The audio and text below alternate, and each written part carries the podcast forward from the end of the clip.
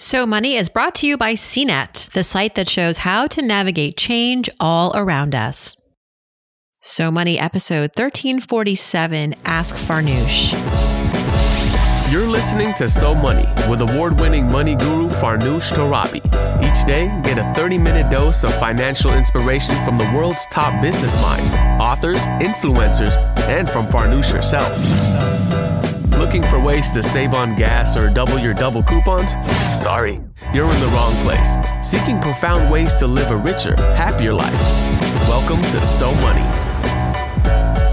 Welcome to So Money, everybody. It's Farnoosh, and you're listening to Ask Farnoosh, where I tackle your biggest money questions that have come through all the different channels Instagram, email, text. Questions today about how to prioritize savings, how to negotiate for a salary when the company will not reveal their budget or their salary band. Should we wait out this whole inflationary period to buy big ticket items? If a listener of the show is curious, he's interested in buying a new SUV. And how can a resident physician who's in her 20s, who's making not that much money right now, make ends meet, living in a high cost of living city? Can she invest and save and pay for dinner?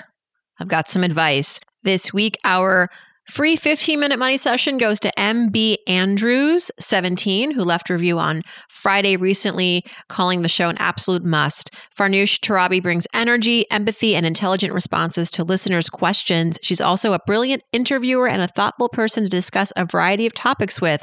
I can listen to this podcast without ever feeling disappointed because of her delivery. I learned from every episode, even if they don't necessarily relate to my own situation. As a single mom determined to get more knowledge about my personal finances, Farnoosh is the first person I turn to. Looking forward to my long trip to work, knowing I have an episode of So Money to listen to.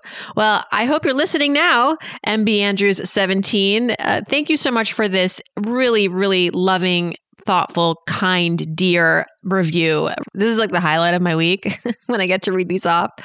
I want to give back, right? So I want to make sure that you and I are able to connect. Um, MB Andrews 17, you can email me, farnoosh at so Instagram direct message at Farnoosh Torabi. Those are probably the two quickest ways to reach me. Let me know you left the review. I'll send you a calendar link where you can select a time for us to chat about whatever's on your money mind. Someone recently messaged me saying that they uh, learned how to speak English quickly by listening to my podcast. I didn't know that that was something that I could help somebody with, but I guess podcasts are pretty cool for that reason.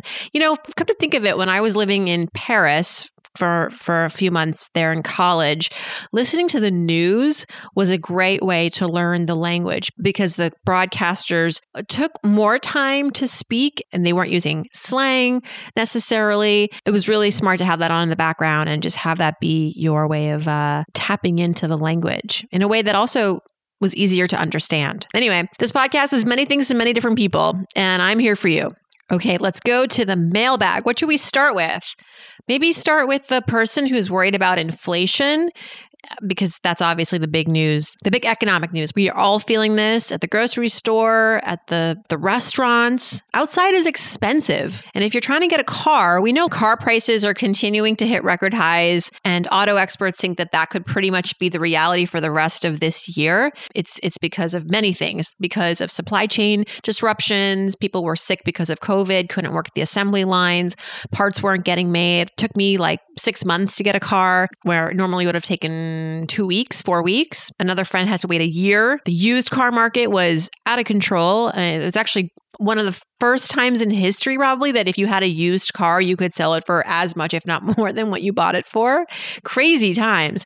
And it hasn't really gotten that much better because supply is still short, right? For some of these things that we all need. And whether that's food, cars, supplies for building homes. So, our friend here is wondering, he texted me actually, smart guy.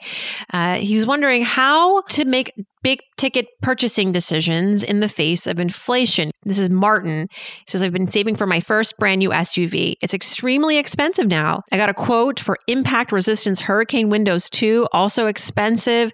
This year, I'm saying hell no to major purchases. Maybe next year, He lives in Miami, by the way, which is why he may need those impact resistant hurricane windows. Look, what we did a whole series of articles and videos and podcasts on the cost of climate change last fall and probably again this year. It's a serious threat, especially for those of us living along the coastlines, Miami in particular. So, Martin, my advice to you my friend, if you need a car, you need a car. I don't really see a way around it. Perhaps it's not the SUV of your dreams. If you're trying to stay within budget, you might want to think about leasing to help you stay a little bit more liquid and ride out the inflation. So I'm leasing my car. And this may sound crazy coming from a personal finance author, because we know we've read all the books saying don't ever lease a car. But I leased a car because it was so expensive to purchase a car. And in the midst of COVID and, and the volatile economy at the time, I wanted to stay as liquid as possible. My cash reserves were important to me. So if you're looking to save, at least in the sense that you don't want to commit and put all this money down into a car that's probably overpriced. Think about leasing something that is within your monthly cash flow budget. If you love the car after three years, then you can buy it. And at that point, you've already paid into it significantly. So it could be much more affordable for you at that point. I don't think waiting is the name of the game.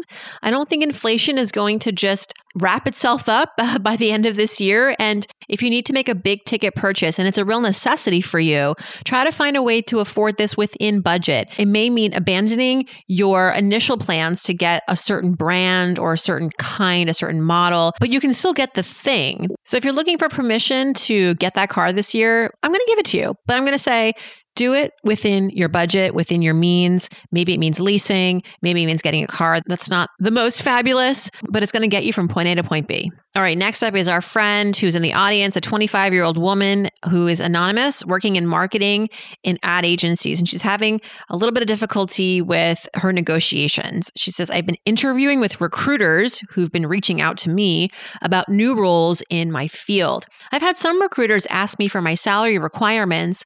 And when I ask if they have a salary band, they tell me that the employer does not have a salary band. One said the employer will pay market rate and that I should just tell them, the recruiter, the number that I want, and she'll submit that for me. Another set to tell her the number for her to submit, and then they'll decide whether they want to have me in for an interview. This feels really icky, and it feels like recruiters are trying to get around this push for job seekers to ask the salary band up front rather than having to disclose their current pay information and then lowballing themselves. As a young woman, I have no desire to accept less than what I could make. I have so many thoughts on this put on your seatbelts. Okay, so this is frustrating. And the truth of the matter is, it's very tough to negotiate when you have a recruiter in the middle. Nothing against recruiters, they have important jobs and many of them are excellent. But you have to also realize that. In theory, they're kind of compromised. They work for the employer. They're trying to please the employer. Yes, they work on commission. So, uh, in theory, the more money you make, the more money they make, but they're trying to also protect their jobs. They want to get people hired that would get paid probably less than what the company has budgeted for. And then that recruiter becomes kind of a star recruiter. They want to make money, but they also want to keep their jobs. They want to be favored. So they're kind of in a tough spot. So I'm going to give you some quick advice. It's not bulletproof advice, but these are just some of my thoughts. And then I want to talk about something that went viral on Twitter. A recruiter posted something that she shouldn't have, and it cost her her job. But for you, my friend, like anything in life, you have to be your biggest advocate. If you're running up against recruiters who are not being forthright, who are not being forthcoming, realizing that they also may be in a weird spot, the employers are the ones who are calling the shots through these recruiters. So the recruiters sometimes do have their hands tied behind their backs. Nevertheless, you can still work that LinkedIn network of yours, try to find somebody at that company who might be able to have an offline conversation with you about compensation. But even then, even if you do discover what the income potential for you at that company is, I would not disclose it off the bat. I would keep pushing off that conversation. Make it difficult for the company to lowball you get them to show their cards. Employers out there, if you're an employer, please disclose. I love when I see job postings and they tell you right away, this job pays $125,000. Why are we playing this power game? I understand that negotiation is important and there should still be room for negotiation. You know, if, if a company says this job is $125,000 and you apply and through the conversations you realize, hey, I could actually give more value to this company or I may be a little overqualified for this job. That doesn't mean that you can't negotiate still. but at least the company is saying this is where we're going to start the conversation. Where are we going to start the conversation? Hold your ground. I know when you're young, you can feel like it's hard to have that kind of clout. It's hard to feel that you can speak to power. But this is a great time to practice all of this. It is a job seekers market. And recruiters, if you're listening, I know sometimes you do have your hands tied behind your back, but you are also in a position of power. And you also have the ability to communicate this to the employers and say, look, this is what the market is wanting. We can't keep going to the market and playing hide and seek. We need to be forthright about what we are willing to pay because it's going to save us time. We're going to get the best talent. And if we've got the money, then we should pay it.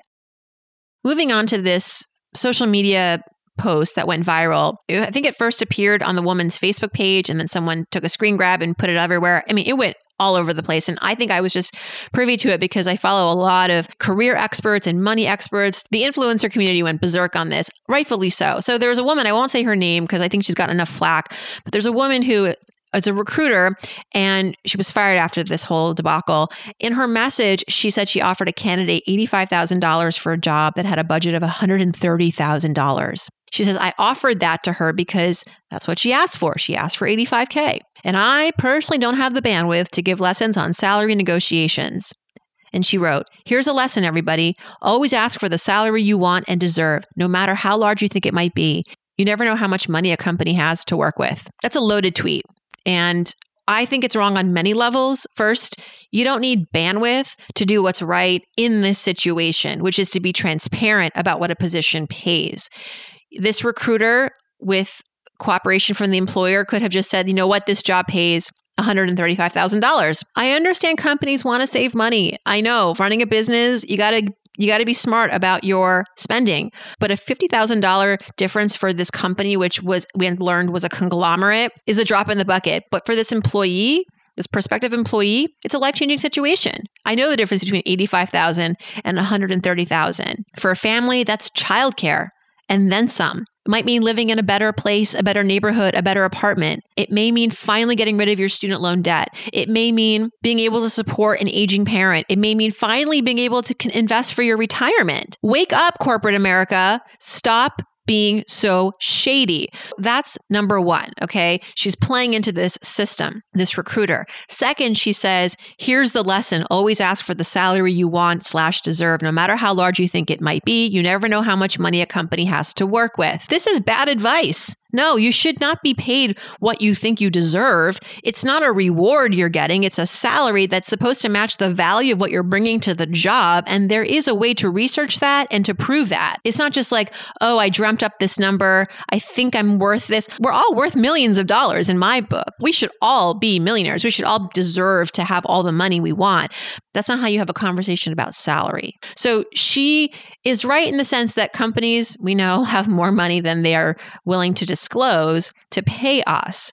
But to go in and say, I want, you know, if this person had gone into this recruiter's office and said, I want $300,000, let me tell you what, she would have tweeted something else, something to the effect of, This woman walked into my office. We had $130,000 reserved for this job. She had the audacity to ask for $300,000. You know what I mean? So don't pander to us, get specific, tell us the numbers, stop this back and forth. And finally, don't brag about the fact that you're holding the power on purpose. That's not a good look. Anyway, this woman was let go from her job. She says she did not feel empowered to share the salary information with the candidate. She was interviewed later. She says, quote, many recruiters have been conditioned to believe that it is a good thing if the candidate salary expectation is lower than the salary range for the role because in their mind, they are saving the company money, which can often be celebrated, she said. The second challenge, this is her quote, is that many recruiters aren't connecting this practice of lowballing candidates to save the company money to a greater systemic issue regarding inequity in the hiring process. But I'm sorry to disassociate yourself from this systemic problem. Now I'm this is Farnoosh talking to this recruiter of companies lowballing their candidates. As a recruiter, you play a big role in this. If all the recruiters got together and were like, we refuse to play into this systemic cruelty, I think there might be some change. And by the way, going back to our friend who wrote about this initially, who inspired this entire Farnoosh rant, I can tell this person is talented. She's ambitious. She's going to get things done. She's on her way up. Any company who loses her over these stupid games, these stupid salary games, it's their loss. She's going to find a great job that's going to pay her because she knows her value and she's going to ask for it. And the right company is going to pay her for that. These other companies, I'm sorry, you're to you're to have a lot of turnover. Thanks for coming to my TED Talk. Question number 3 is from Kyra, a text. She says, Hey, Farnoosh, big fan of the show, always learning new things. I'm a mid 20 year old resident physician who is very fortunate not to have any debt. I make enough after taxes to just barely cover my rent, my groceries, my living expenses every month. I'm saving 5% in a 403B, and I have so far maxed out my Roth IRA. I add $200 per month to my brokerage account. What do you think about ramping up my 403B contributions to max it out this year and then paying myself from my cash savings in my brokerage account for the cost of living. I hesitate because I live in a city with a high cost of living. I have a hard time thinking about pulling from my cash savings, which is in my brokerage account, which is, by the way, in the multiple six figures. I understand the rationale, though, given that I'm playing the long game. Just not sure if it's the best thing to do, knowing that I have life to live right now, and I'll probably become even more frugal if I'm pulling cash from savings but maybe it would be worth it. Would love your thoughts.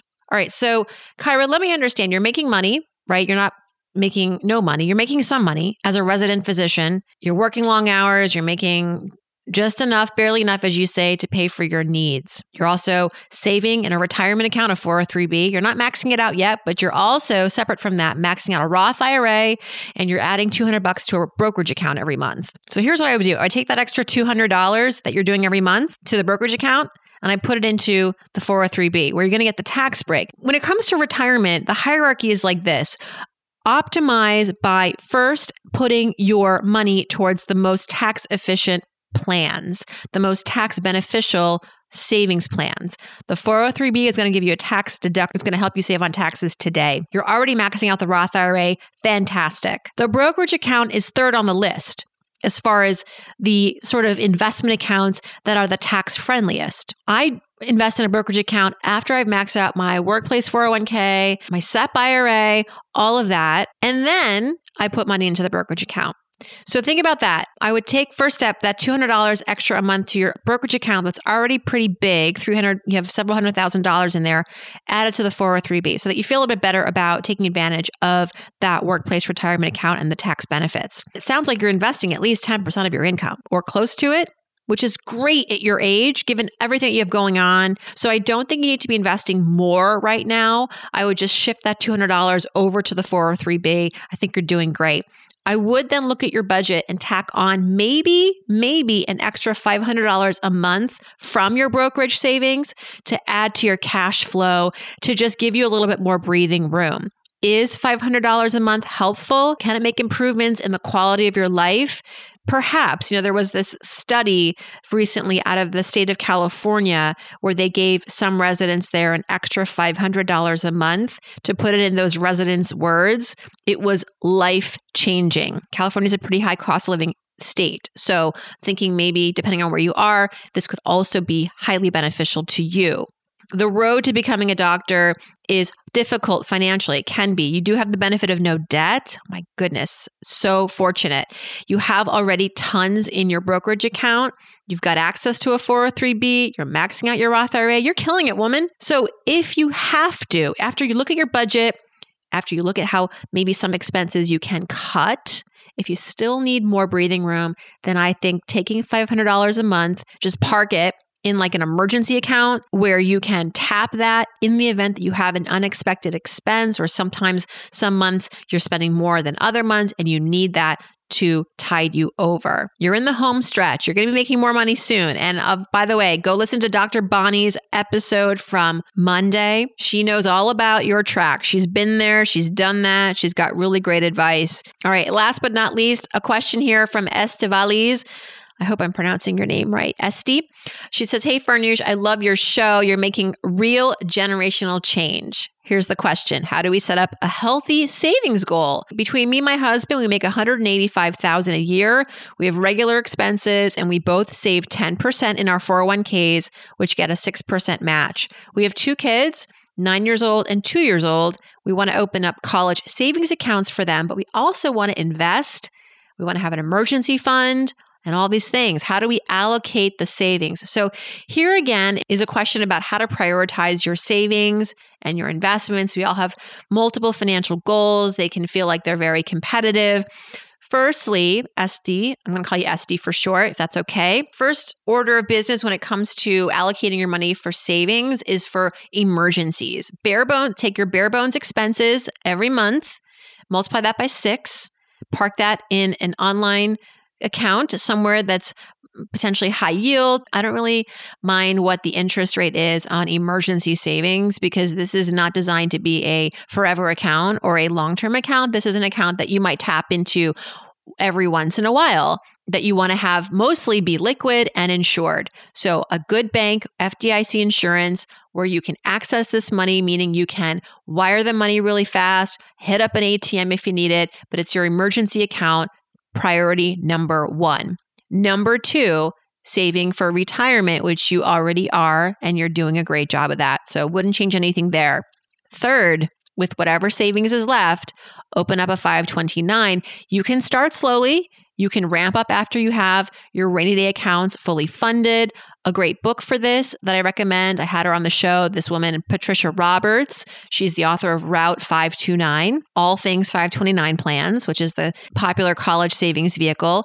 The website savingforcollege.com is also great. As I wrote in my love letter, my financial love letter to Generation X recently for CNET Money, when we are parents and we have all these competing savings goals, it can feel like a lot. And we want to take care of ourselves. We also want to take care of our kids. And of course, saving for college is a lovely way to secure your children's financial future, but you have to put your own oxygen mask on first. It's okay if you don't fully fund your child's your children's college education. There are many ways that they can find ways to afford college on their own. Help from parents is always welcome, but you have to be sure that you are covering your bases first. So prioritizing your own retirement and your own savings over college savings I think is vital. You don't want a situation where you have not done steps one or two and you've just gone straight to the 529.